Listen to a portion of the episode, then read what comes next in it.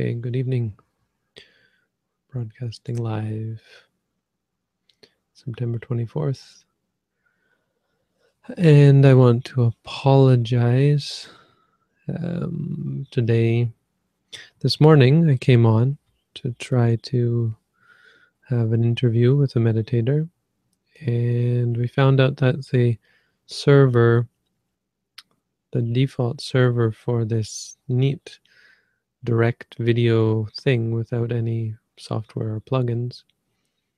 Um, the server was insufficient because it's a test server that they were running for us. So this morning I'm no idea what I'm doing, but following what limited instructions there are, I think I managed to set up a node.js server, and I don't really know what that means, but it's up and we sort of got it to work, but I missed appointments today, so I apologize for that. I really, these appointments to me are really important because this is the core of what we're doing. This is really intensive. This is where real benefit comes from one on one instruction. So I'm really promoting these.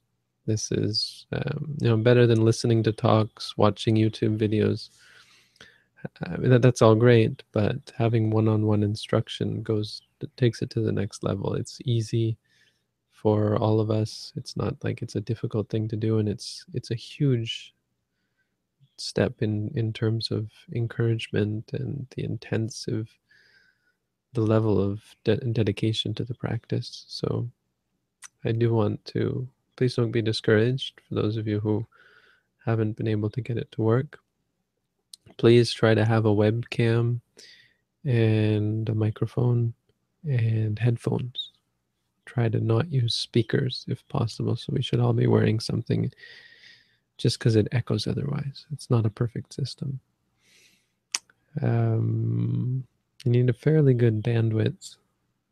I'll try to figure out. I think now that we've got our own server, we can work on reducing the requirements reducing the bandwidth, you know, the amount of, of data that is sent somehow.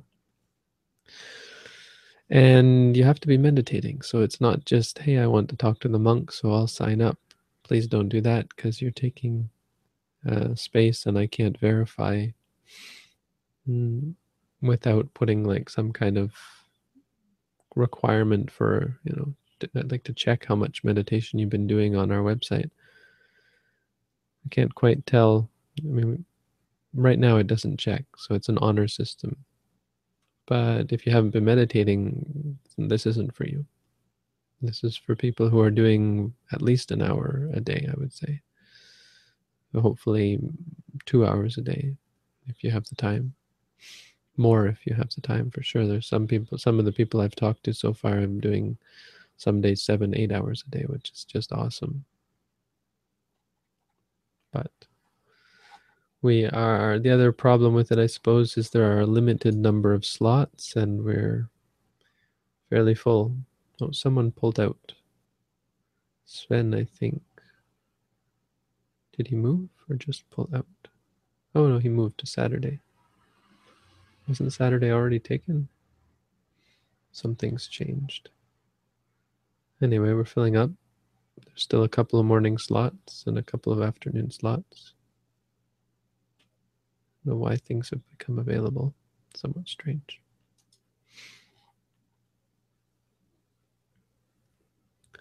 Anyway, that's that. Today,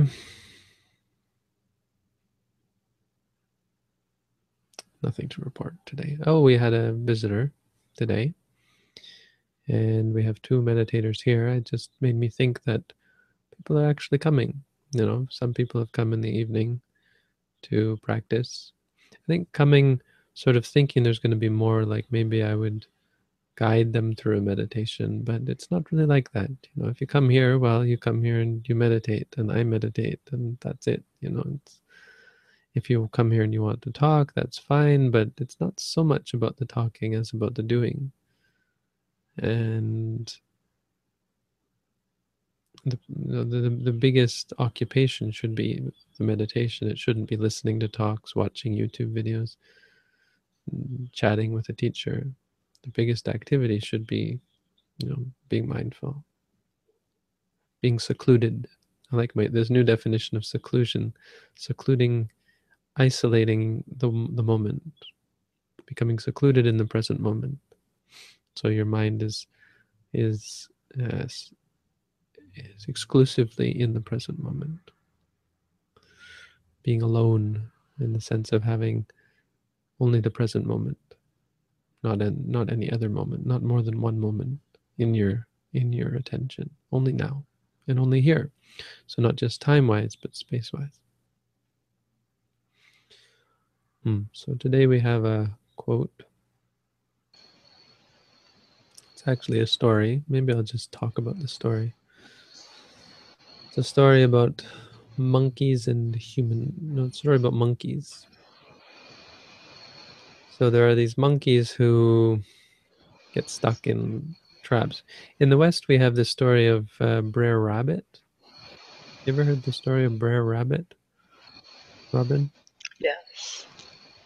And uh, they make the the tar, the tar buddy or something like that. What's it called? Tar baby and so they, they make this this figure like a snowman but they make it out of tar and Brer Rabbit's kind of this snarky rabbit and the wolves make this tar baby and and Brer Rabbit comes up to the tar baby and starts um, talking to it and the tar baby doesn't answer so he he he, he gives he punches it and when he punches it his hand gets stuck and then in trying to free his hand, he uses his other hand and gets that stuck. Eventually, he gets completely stuck, and then he's uh, at the mercy of the wolves, something like that. So this is a monkey. Um, they do this to mice these days. You know these they have these glue pads that you put or you put out. It's you know it's incredibly cruel. Probably, I think undoubtedly more so than a mousetrap, which is relatively humane as far as murder goes. Comparatively humane because they have these glue traps where you just put a little square of glue on the floor somewhere where the mice go, and when they walk on it, their first their paw gets stuck, and then their other paw gets stuck, and then they try to get themselves off, and then their nose gets stuck, and then they suffocate, or I don't know what happens next I guess they just starve to death. They get stuck there, and then I had a friend once whose roommate tried to get him to get rid of it, and he was a practicing meditator, so he was trying to free it from his glue trap, and he couldn't find a way to free it, and it was just awful.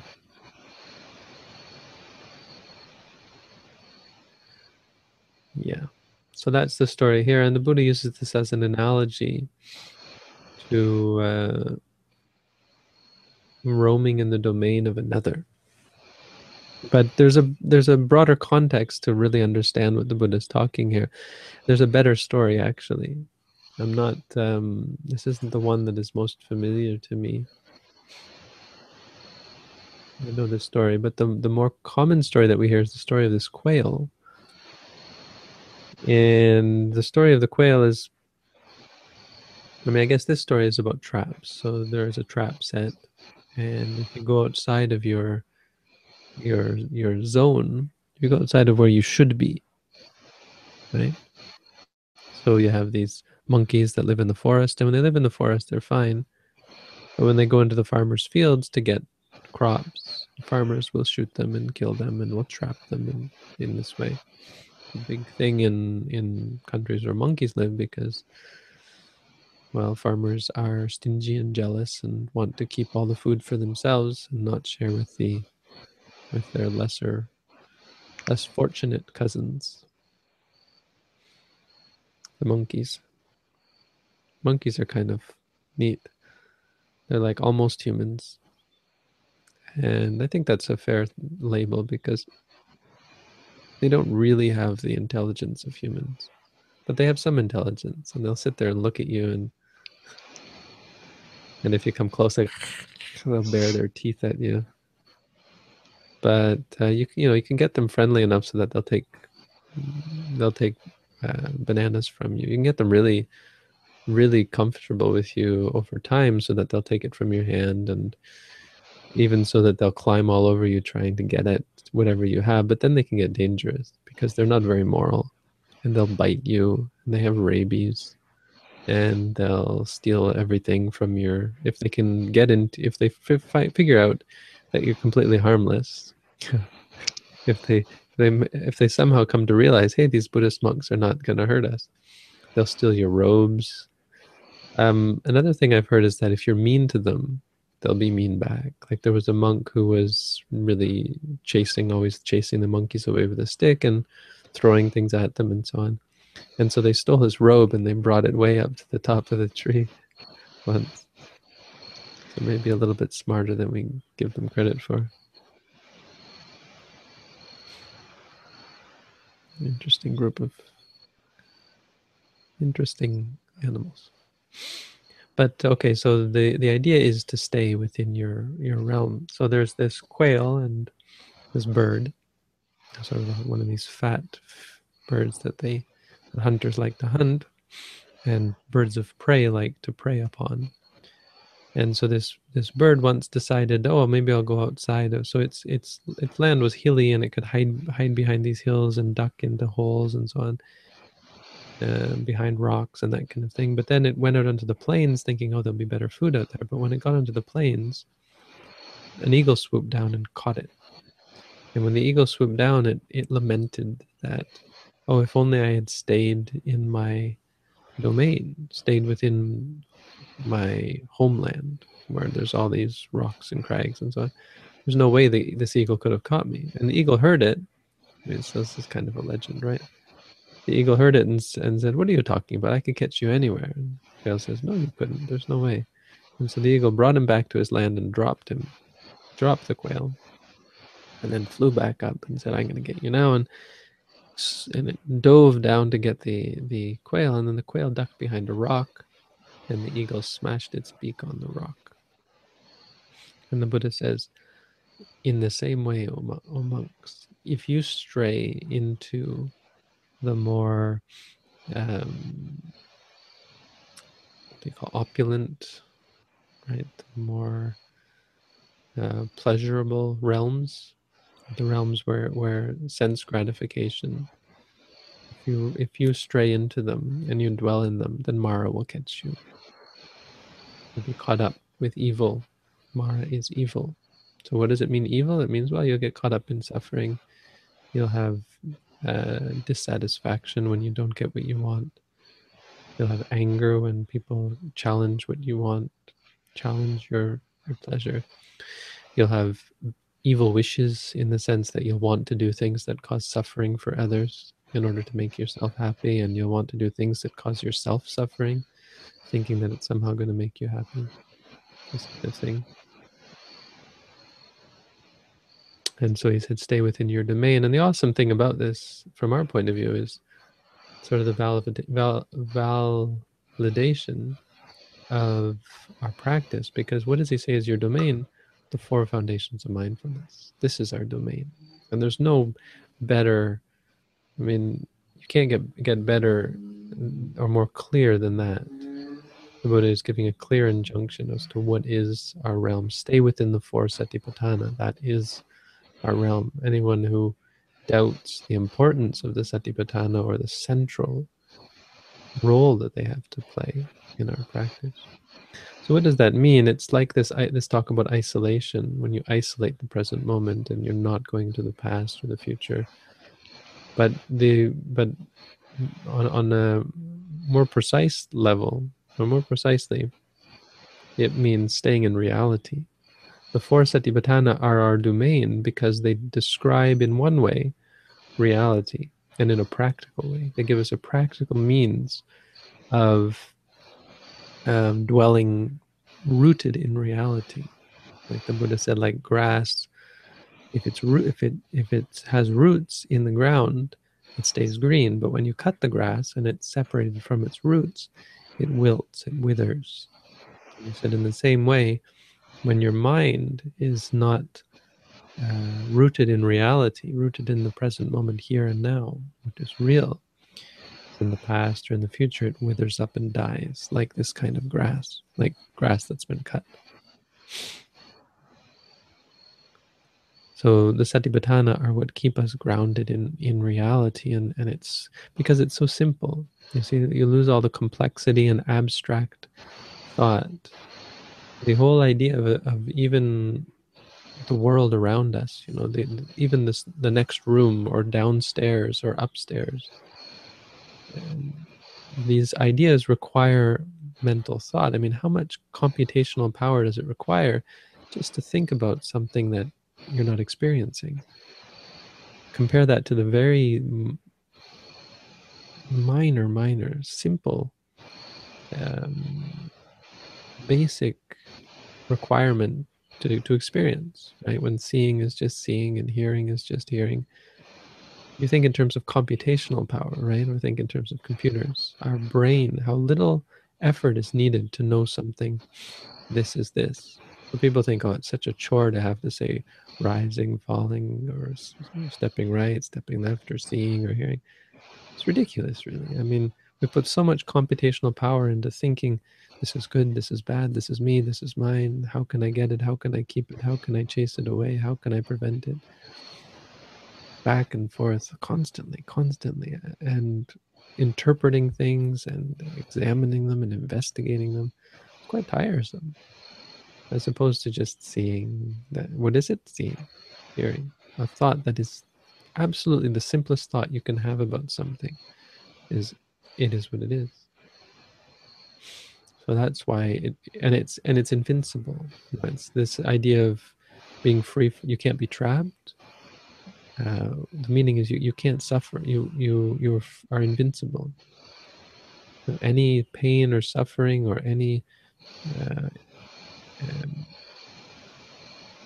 any enticement that might come from the world loses its power. Has no power over you. Any trick, any delusion, illusion can't trick you because you see it for what it is.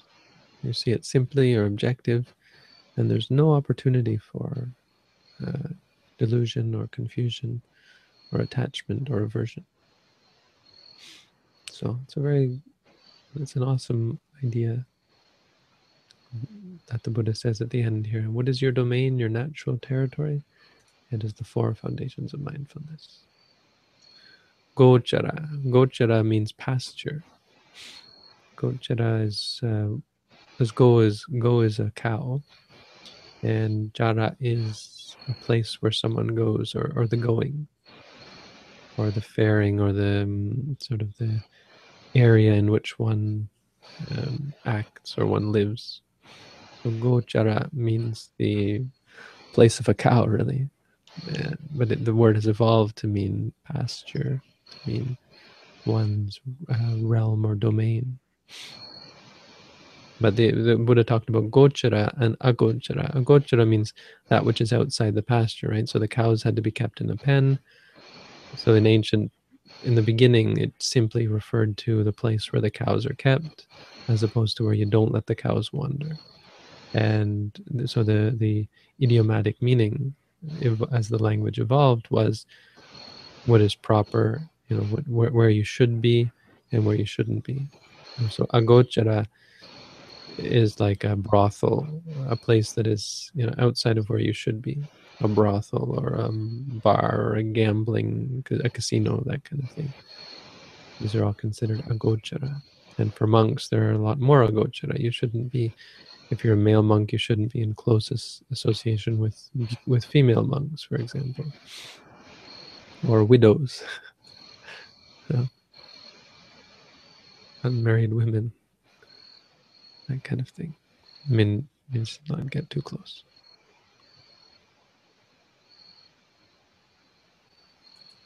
Bars and that kind of thing. These are agochara. So, do we have any questions today? We do.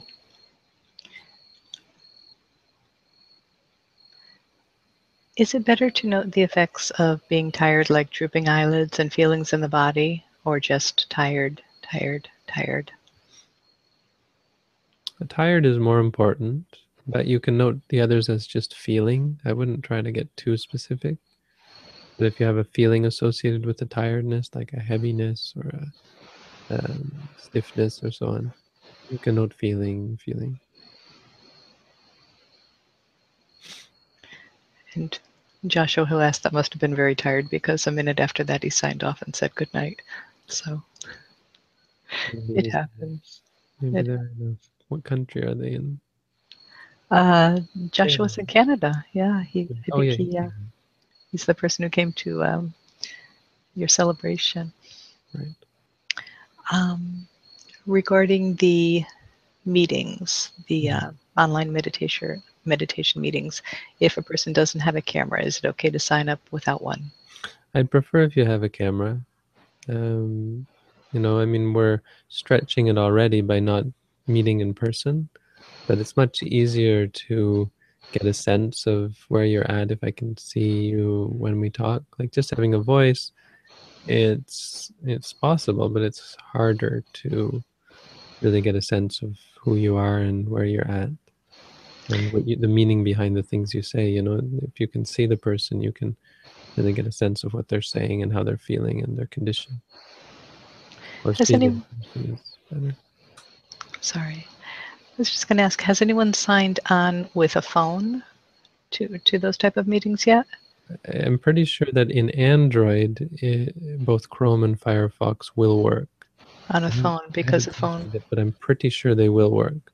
Yeah, and a phone would typically have a The camera. the camera on it, so that might be a way of not having to actually go out and purchase a webcam. I mean, I don't think a simple. How much is a simple webcam? I mean, I guess for some people, Yeah, I think I think the simple ones are as low as twenty dollars or so. yeah. I mean, if twenty dollars isn't a big deal, I would recommend it because Yeah, um, it helps us out. yeah, simple webcam about twenty, and simple um, simple headset about twenty as well. I'm not quite understanding how the four foundations are used during meditation.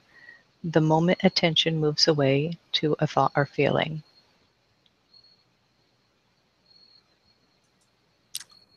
Mhm.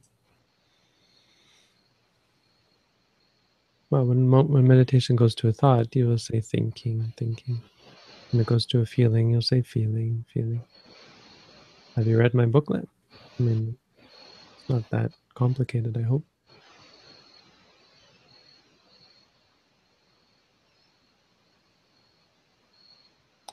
A sutta study on the Satipatthana. It's really that difficult. I thought it was pretty self-explanatory. Maybe an example of each would help. I mean, is there something lacking in the booklet? Because that's important to address. I understood, but I know people have said they have to read it a couple of times before they realize, oh, he really means we should say feeling, feeling, thinking, think. yeah, the first time you're not expecting that, so you're just reading it and taking in the information passively. And the second time around, you say, oh, wait, oh, I'm supposed to actually be doing this. yeah, I've read the booklet several times. And each time I find stuff that I didn't notice the first few times. Oh. That's good to hear.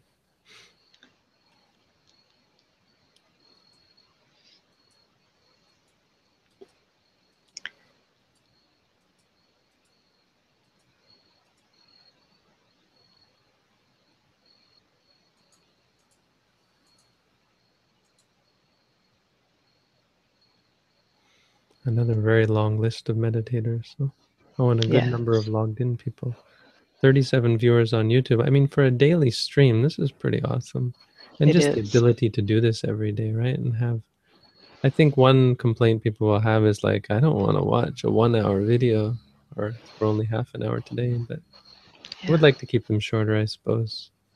I don't know. I mean, I think some people would be like, why are the, we want shorter videos that are more meaty, right?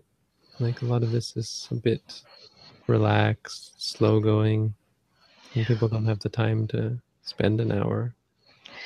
Well, if the first part is you know more focused on the the Dhamma quote and the stories, you know, Mm. the story and the Dhamma talk, and the second part is just more relaxed because you know the the other part is we're building a community here and Sure. people are joining all the time and um, you know finding out what you're doing, where you're located, you know, how to be a part of that community.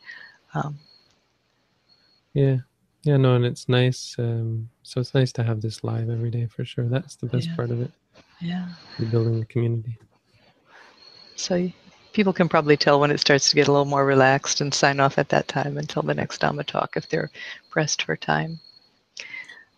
So Madi tried using his Android and can see the feed but can't see others. So he must be in the in the general lounge. All I see is black boxes where their feeds should be. Well, I mean, is that since today? Because today everything's changed. It might work better today. The black boxes thing, I think, was an issue for not just Android, but also computers. Yeah, I was seeing the black boxes yesterday on PC. But we can try again tonight. We can go back to the general room. Because Yeah. the thing is, someone, the two people today were wondering why they couldn't see each other. If you have an appointment booked, you get a special room code that's custom tailored to your username and time. It's a, it's created based on on specific to your time and, and username. So no one else knows it. It comes to me and it comes to the user. It comes to me because I'm an administrator and because I need the, the I need the link. Um, but only we get that special code. That puts us in a special room. So every person will have a different code, and every um, slot for every person. So if you change slots, you'll have a new code. Um, it's just a way of of you know keeping people from getting into the wrong rooms. Um, eh, but if you go to the general room, there's a link to. I think I've changed the text. I don't know what it says now. It says click here to enter the public meeting room, not for one-on-one sessions. Um, that puts you in a meeting called general, I think. Um, and there, everyone can go in. So there you will see each other. But if you go into your specific room that was created for you, which will only appear during the time of your appointment, it appears in a yellow box. That puts you in a room where only I can enter, and you only me and you can enter. So that sounds like once it's working properly, it, it, is it very low maintenance on your end? You don't have to set up things. It's, or do you? No, I don't set up anything. The link shows up for me, shows up for you. We both click on the link, and the magic occurs. So that's great because the other suggestion was to um, to do Hangouts or Skype, but it sounds like the the other is very low maintenance, no setup, just I mean, with Skype, Like you that. need a, you need to invite each other. There's more of Yeah. a communication that has to go on, and then they're using third-party software. I mean, Skype is, I think, pretty simple and easy to use. Um, somehow, I'd rather use something less um, with less requirements. yeah, If this works. yeah, definitely getting getting that worked out would be awesome because uh, we've got you know some other potential uses for it too with our volunteer meetings and Mhm. classes and different things if it if it worked out that way. Yeah, well, maybe after the broadcast now we can try going back into the room. Yeah, put on their headsets and sounds good. We have more questions now. I go to college in America. How can I be mindful during class? Uh, you should read my booklet on how to meditate if you haven't already. If you have, then you just apply. And the, the, the sixth sixth chapter in the book tries to address this, how to be mindful during daily life. So you apply those principles of watching the movements of the body, um, your emotions, senses, seeing, hearing, and so on. But basically, you apply the same techniques that you've been training yourself in um, in formal meditation. You apply them to your daily life.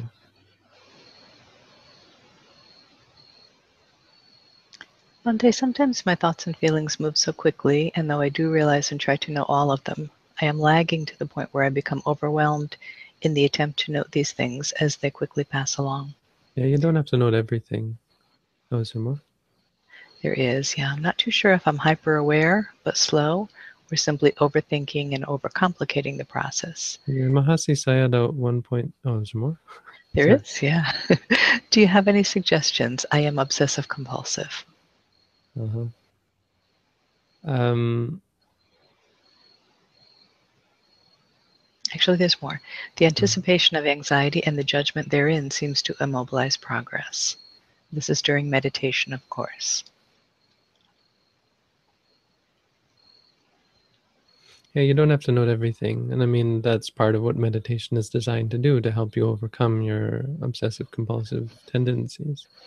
So it's about acknowledging those tendencies, noting them. And if you're overwhelmed, you, and the common thing is to say overwhelmed, overwhelmed. Just acknowledge that feeling.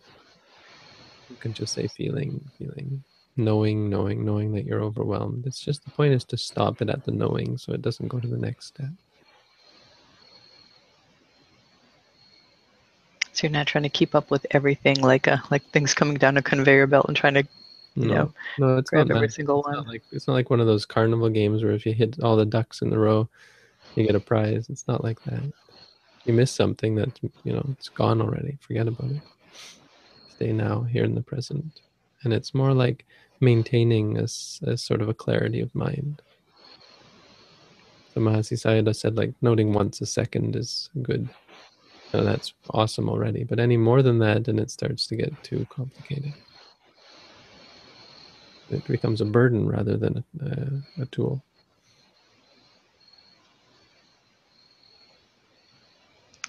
How do I know if I'm meditating correctly? You'll be in the present moment. You will feel clarity of mind when you really get it and you really are able to do it. And for that one moment, I mean, I guess in some sense, in that one moment, nothing will happen, and that's the point. Like all of what happens um, will stop. You know, in that one moment, you'll just know something. And then if you do it again, you'll just know something. If you do it several times, you'll start to see things. You'll start to notice when you're not doing it and the the, the difference. You'll be able to compare when you're mindful with when you're not mindful. How when you're not mindful, your mind is polluted and heavy, burdened by defilement. And when you are doing it, your mind is pure and clear, just aware and alert. It's at peace It takes time, you know, to get this, but not that much time. You'll start to see all of the faults in your mind and you'll see them objectively and you'll just start discarding them, start changing them, changing your habit. In a general sense, if you want to be a little more precise, um, it's the overcoming of greed, anger, and delusion. So if you have less of these, then you know you're practicing correctly. But that's more over the long term.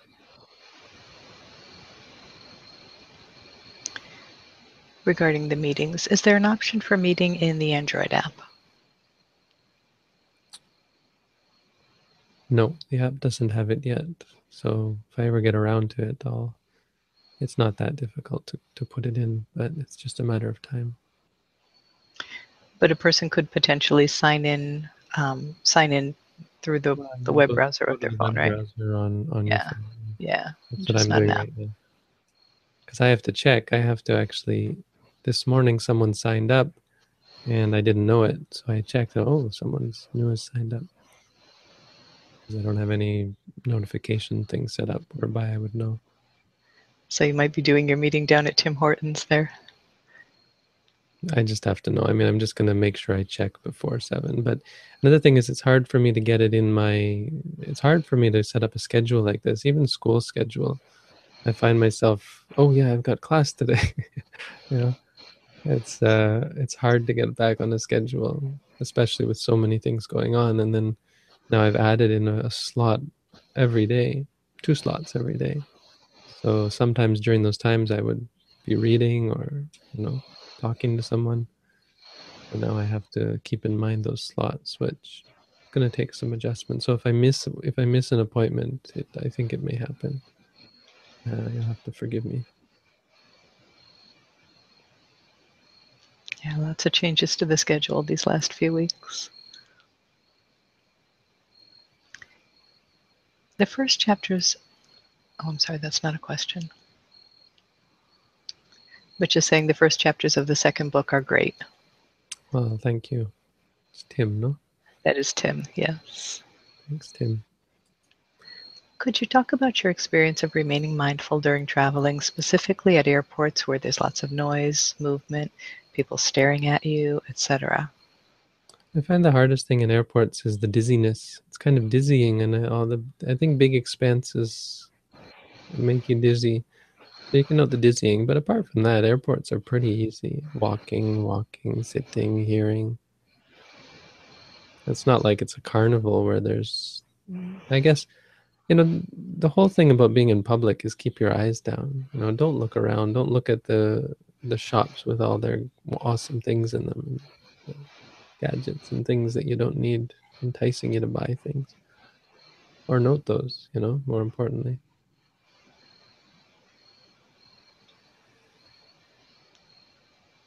once you get on the plane that seems to be a really good time to meditate.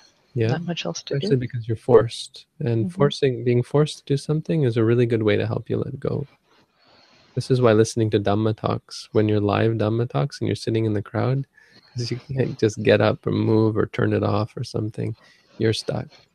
And when you're stuck it's either go crazy or let go and in the end you have to let go even when there's pain and so on like in thailand you can't even stretch your legs during a talk and so there's a real formal uh, structure to it you keep your legs bent all the time and that's quite painful if you're not used to it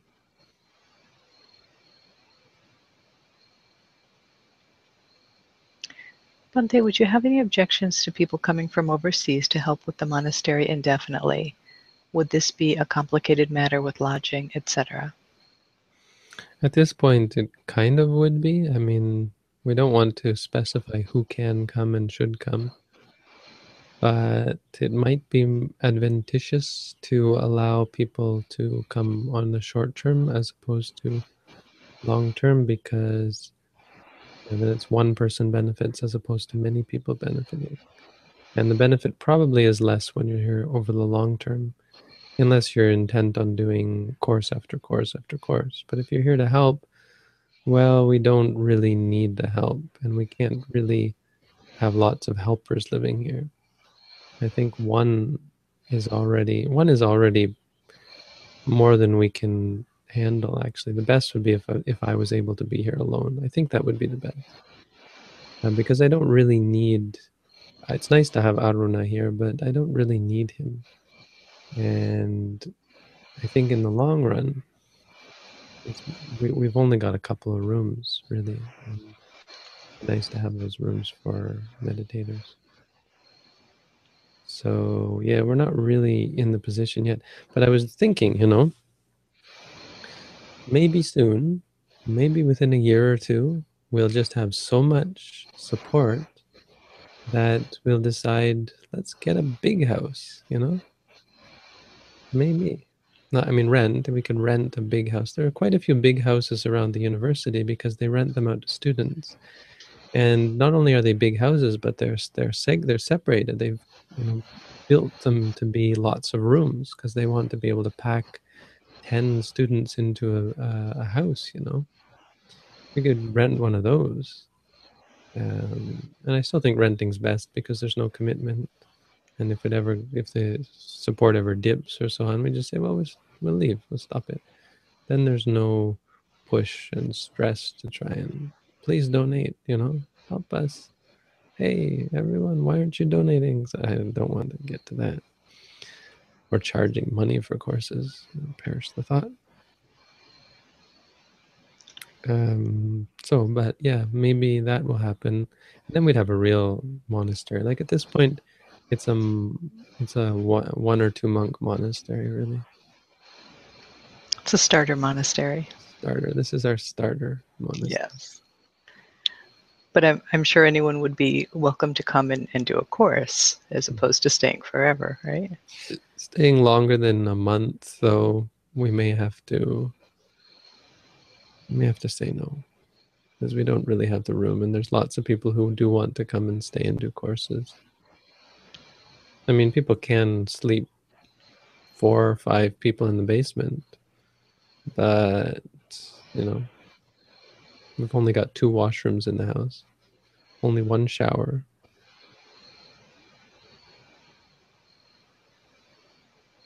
So it's a little early on for for a permanent steward. I think so, yeah.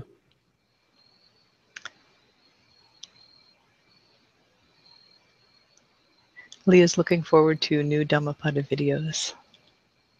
Hmm. Who's going to make those, I wonder? Dhammapada videos. Yeah, I know. I'm still thinking about them. But just seems like I say, oh, well, it was just a busy week. But, well, it's pretty busy. Bhante, do you have any suggestions for mindful, for being mindful during work? I feel like when I start noting what I feel, what I'm feeling, I get distracted by mindfulness. I can't concentrate on my work. Perhaps if I am involved in my work, it is being mindful itself. Well, you're being mindful of your work. You could say, you know, mindfulness. The word sati is just um, just like what your focus is on. So the sati that we're looking for is focusing on the essence of reality. And you're right to say that that's probably going to get in the way of you doing your work because doing your work is probably a different activity unless it's purely physical labor in which case mindfulness is pretty easy to incorporate, which is a good argument in favor of having a job that is mindlessly physical. Mindless labor is just awesome for a meditator, right? It's the last job anyone wants is probably the best job for a meditator where you're doing like farming maybe, although farming is other issues, but like tree planting was just great in, in that sense because it's just repetitive mindless work factory work is probably I don't know what factory work is like. It's probably horrible, but to some extent great because it's repetitive. You know, if you get the kind of work that doesn't make you think, that doesn't challenge you, you know, it's the opposite of what we're told. Find something that you're passionate about, that challenges you, that makes you think, and so on. You know, I don't think so. Don't think that's um, the best for a meditator. But, you know, so you have the job that you have. Doesn't, not to despair, um, but you have to understand that working isn't all mindfulness. You can't be perfectly mindful in most jobs. You have to think, you have to apply your mind, focus your mind on concepts, which immediately takes you out of the practice of insight. Do you feel it's feasible to be, you know, doing detail-oriented work where you really have to have your mind on that, but also noting emotions, feelings, or posture, or simple things? Sure, but it's back and forth. You know, it's not constant. It can never get. I mean, it, you can still become enlightened. It's just going to be a lot slower. You're still you're still learning, and you're avoiding the, the bad emotions. But there's going to be still. It's hard to get rid of delusion pretty tough to get, you know, past Sotapanna level. To become an Anagami or an Arahant would probably be difficult. You know, if not impossible.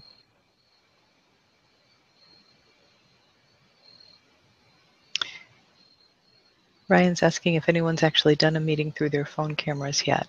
Do you know if the Wi-Fi would be fast enough to stream video? So. Hmm. Oh, Wi-Fi shouldn't be a problem unless you've got really slow Wi-Fi.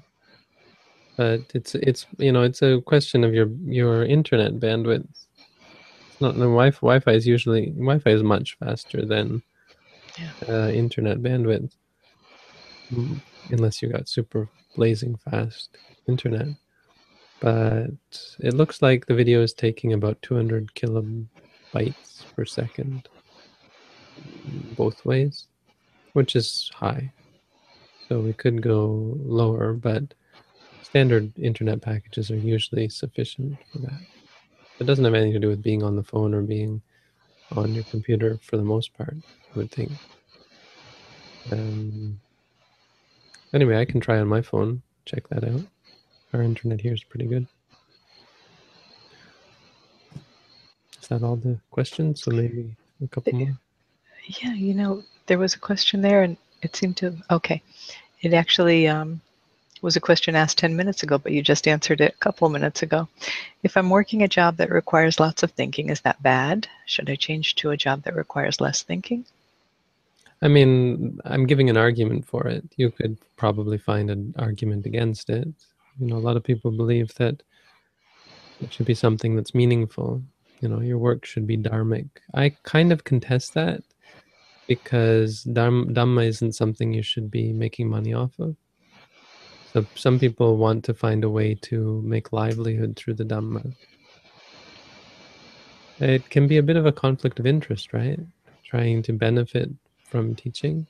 See, monks kind of do that in the sense that it's understood that we are providing a benefit to lay people and lay people are providing a benefit to us because we are dedicated to being able to be to being able to teach and as a, in return people feed us. But it's not direct you know it's not it's not we're not, it's not charging for you see and that's where you really run into conflict of interest. Are you teaching the dhamma because you want to help the person or are you teaching them because you want their money? And the the difficulty you'll have is in separating those two when there's an expectation of money it pollutes the intention to give and and therefore colors the teaching i would say. I mean i've seen this where it really colors the teaching and there's hints and and um, encouragement to donate to give money. You know while someone's in a meditation course to talk to them about donation it's I mean, I hear about people who will be getting into the later stages of their course where they're going into solitary confinement and they're like intently into it. And then suddenly, in the middle of this, they'll be asked to donate, you know, oh, we need money for this or that. And at, at their most vulnerable, really, you, you approach them. It's quite disconcerting, I would think, for a meditator to be approached. Anyway, don't mean to gossip or talk about people, but this kind of thing happens. So, but it's an interesting idea that a simple job is is better for your meditation practice. Sorry, I got a bit off track there, but um, definitely yes, um, for your own practice, physical labor, simple simple tasks. Something that just requires you to work maybe not try to get promoted you know the mm. the ambition to get promoted or to have a more responsible job maybe uh, because the question is what is the money for and what what do you really need it for? So that promotions don't always or usually give you more free time they just give you less free time. less free time usually yeah. and more money. So that's going heading in the wrong direction right? We want more free time less money.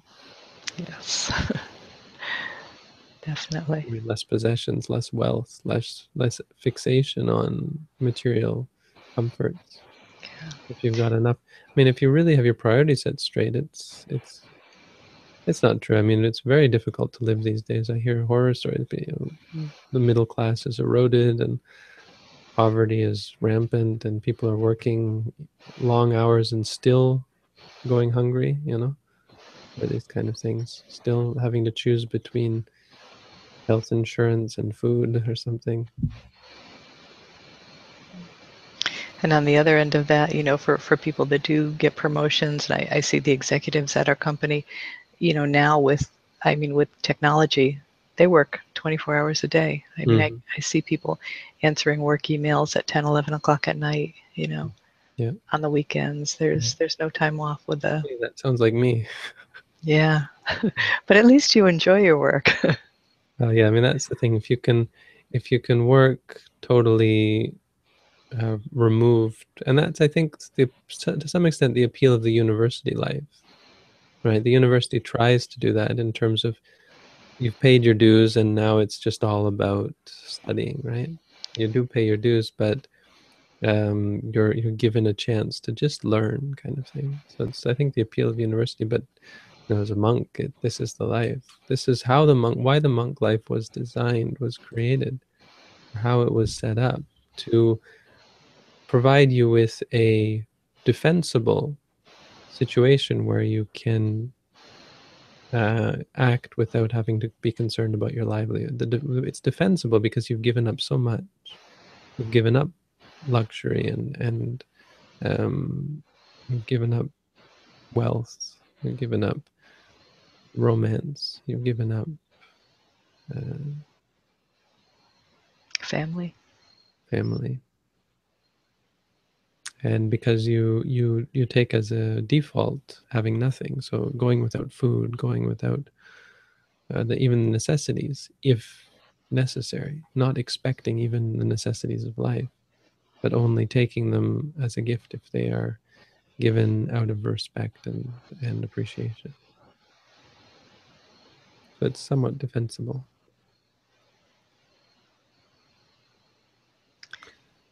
What is the most expedient way to become a lay arahant? What's the shortcut? Can you teach me how to just become an arahant? I mean, it's not a very fair question, is it? Well, there's Before, probably an answer to that. Sure, I know, but the, where is this coming from? There's uh, Asian Asian people just shake their head at Westerners and they say, "You aim for the moon." We aim for the moon. One man said this to me, and he was totally off base, but he asked me why I became a monk, and I was getting tired of saying, well, I became a monk because I have faith in the Buddha, blah, blah, blah, and giving some meaningless answer. I said, I became a monk because I want to attain Nibbana. And his eyes bulged, and he said, Nibbana? Nirvana? Oh, human beings can't attain nirvana. You Westerners, you aim for the moon. and I said, well, you know, we did go to the moon. and he said, "Oh no, that was a that was," he, and he, he had an answer for that. He said that was a that was fake. We didn't actually go to the moon. That was all in Hollywood. Anyway, I'm pretty sure they did go to the moon. I'm pretty sure they did. Or could, you know, even if they didn't, it's not that, you know, it's not impossible. Um, but you know, there is some some validity that to that criticism. You know, why are you concerned about? Here we are in kindergarten. It's like a kindergartner. I mean, I don't know you. Maybe you're already highly advanced, but for most of us, we're kindergarteners, and we we're concerned about getting our PhD. It's really kind of that's that's what you're talking about here. Start with kindergarten. Start with baby steps. And like Ajahn Chah said something like this, where you know, don't try to become an arahant. Don't try to become anything. It's not about becoming anything. An arahant is a title. It's a label given, but the arahant doesn't go for being an arahant. They're called that by others, by by those who know, because they're worthy of respect. But why is it? There's a different meaning. It's because they've cultivated wholesomeness and eradicated unwholesomeness. So that's all we're doing is aiming for giving those up. I mean, the, the, the, a more honest answer would just be the four satipatthana, the four foundations of mindfulness. The Buddha said if you practice them for seven years, you'll become an arahant. Or if there's if there's something getting in your way, some obstruction, at the very least, you'll become an anagami. He said, Hey, heck, forget about that. If you practice them sincerely for seven days, you'll become at least an anagami. Is being an artist against the precepts? Not the five precepts, maybe the eight precepts. Probably you could argue it's against the eight precepts. I mean, it's that's kind of kind of uh, gray area, even for monks, as you know, there are some things you could you could like draw a picture of the Buddha. Maybe you could say, well, that's for thinking about the Buddha. But if art is to create beauty, absolutely, beauty is a problem. Beauty goes against the teachings. Because beauty is a, um, is based on liking something. When you like something, it creates addiction. It might just be a small addiction, but beauty itself is rejected in Buddhism. Sorry.